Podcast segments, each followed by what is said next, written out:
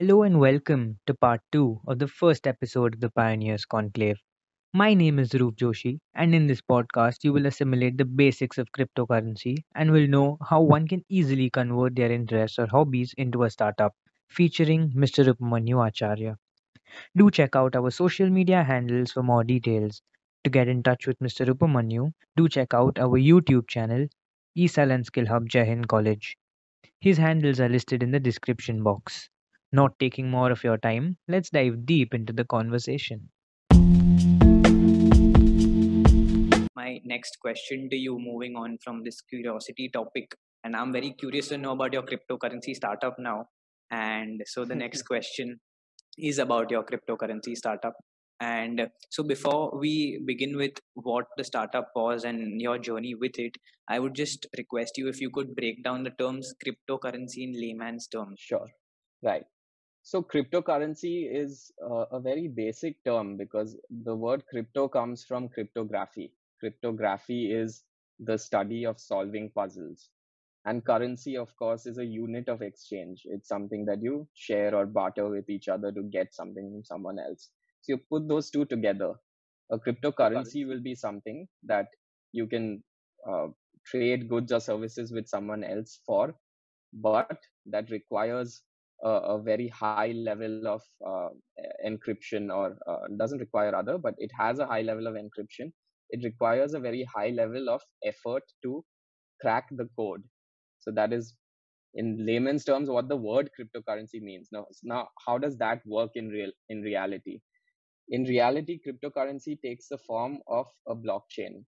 Uh, cryptocurrency is just uh, units that you share with each other on the blockchain a blockchain again is a sort of uh, database. That's the simplest way to break it down. If you store money somewhere it is being stored on a database somewhere online. How it works is uh, there uh, i'll give you the example of bitcoin. It's the uh, most ubiquitous and the easiest to explain i feel.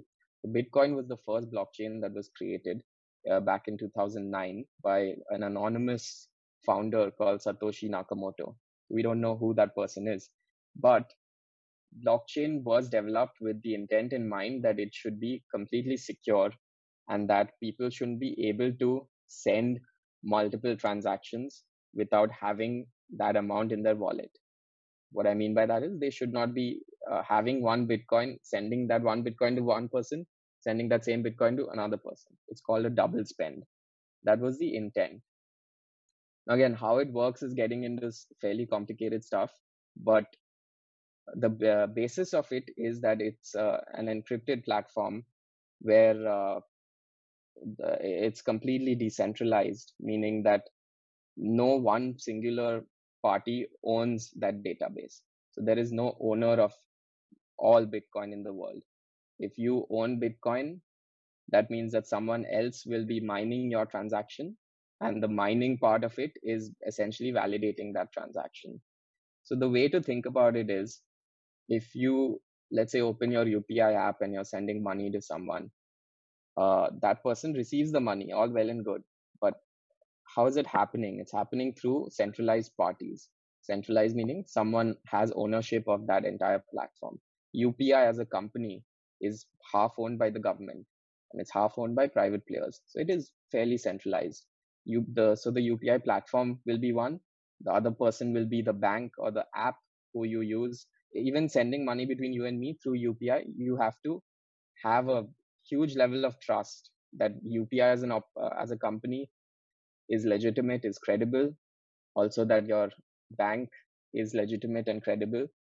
And that's all well and good when the entire system works. But if the system breaks down, like what happens in countries like Venezuela and Zimbabwe, where there's very little trust in the government and there's very little trust in any centralized banking institutions for good reason, right?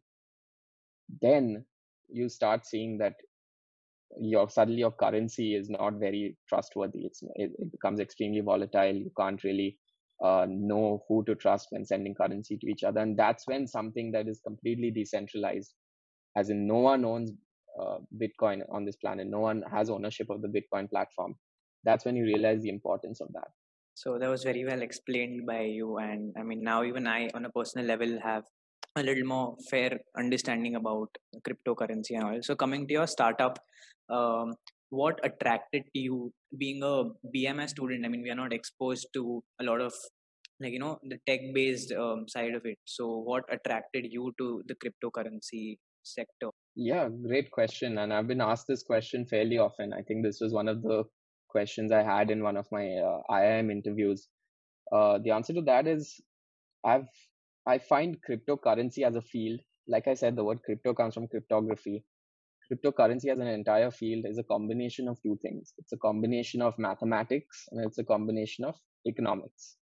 So the mathematics side of it is all about uh, encryption, about things like uh, SHA-256, which is the hashing algorithm. It's it's the uh, Byzantine fault tolerance. These are all computer science uh, philosophies, rather. Uh, that that are very interesting to me on a personal level because uh, anything that is highly technical that goes into mathematics and computer science forms the basis of the next 5 to 10 years maybe even 20 years of technology so if you're into tech and you go very deep down to the basis of you know the foundation of any technology it, will all be mathematics at that level uh, cryptocurrency was a very new field when I started getting into it, let's say 2014 or something. It had only been around for five years. And uh, even now, even today in 2020, it's still in its infancy. So the mathematics part of it is always being discovered, being invented. More new uh, formulas are being created, which form the backbone of uh, new algorithms that different cryptocurrencies can use. We had Bitcoin, we had Ethereum. They're starting to have uh, new protocols emerge from that. That is one side. That, that would be classified under the mathematics or the computer science side. The second side of that is economics. And this is where me as a BMS graduate, I would get really excited about it because cryptocurrency exposes you to a different type of economic theory that has not been uh, practicable or executable in the real world for a long, long time. So the new economic theory that cryptocurrency can expose you to is that how does a global ubiquitous currency work that is completely online uh, and that is a completely sort of free market, not owned by anyone. So it's the ultimate exploration of free market economics because you look at even the price of Bitcoin, right? It's extremely volatile. And the reason for that is because almost anyone anywhere in the world can trade it 24 7 they can buy and sell.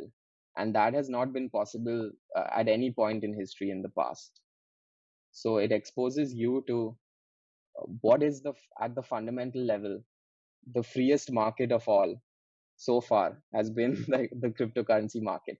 Now that might not be a good thing because you don't have the same level of protection if you buy bitcoin if someone scams you there's no one to go to that is what I found very interesting. And that combination of maths and economics doesn't exist uh, almost anywhere else in the world. So if you have a slightly curious technical side to you and you want to explore a bit of finance, a bit of economics, I think cryptocurrency is something that would excite you. Fair enough. That is a very good explanation to why you you know went into that field. How was your startup all about, and how did it start, and what was your journey with the with Fynestuff? This was 2016 and uh, just to give a bit of context, I had done a couple of internships by that point. These internships were in digital marketing. So, which is currently my field right now. My profession is in marketing. That's where I'm interning. But, uh, uh, but way back in 2015, that's when the whole search engine optimization and content marketing field was really picking up in India. I had a little bit of exposure to that. All these various factors came together. So, I, all were thing, things that I really liked I liked writing. I liked working with people who were writers. I uh, liked talking about uh, crypto, researching, going very in depth into the technology side of it.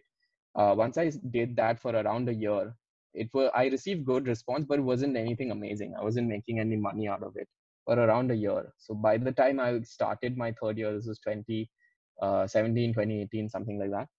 Uh, that's when the crypto field really started picking up and the price of bitcoin really skyrocketed. And a lot of people were at, suddenly uh, in one moment interested in these articles because they had a very technical side to them. So i worked with a bunch of interns uh, worked with a bunch of writers uh, from my college from other parts of the country. Back then i was doing this work from home thing.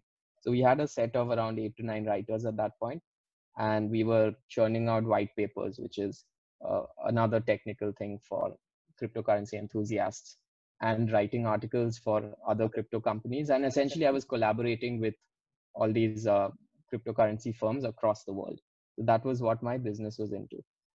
Uh, the main takeaway, the key takeaway from this would be that I try to do something which I liked doing, right? That's essentially what it boils down to. Absolutely correct. And I was just going to bring this point forth. You are really an inspiration to all the people watching you right now and i would just like to say that you know no matter what ideas you'll have if you have a if you have passion for something if you like doing something there's there's no harm in making that your startup if i'm i mean correct me if i'm wrong absolutely and i'll give a short example on that i think in uh, the e-summit that happened two years ago uh, i was approached by uh, a, a fellow student from another college who had a startup that was into fire extinguishers. Now the fire extinguisher world in, uh, across the world is very standardized. You you see a fire extinguisher somewhere you know what it is. But this guy wanted to reinvent the concept of fire extinguishers.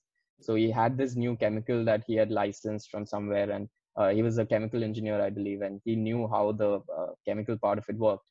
But uh, he wasn't very well versed with the business side of it so he reached out to me and he used to talk to me even before the event after the event about you know uh, how can i make this uh, how can i make this dream a reality well, uh, a few months after that, he actually got in touch with a company who uh, took his blueprints and started producing that very product. And that product started selling.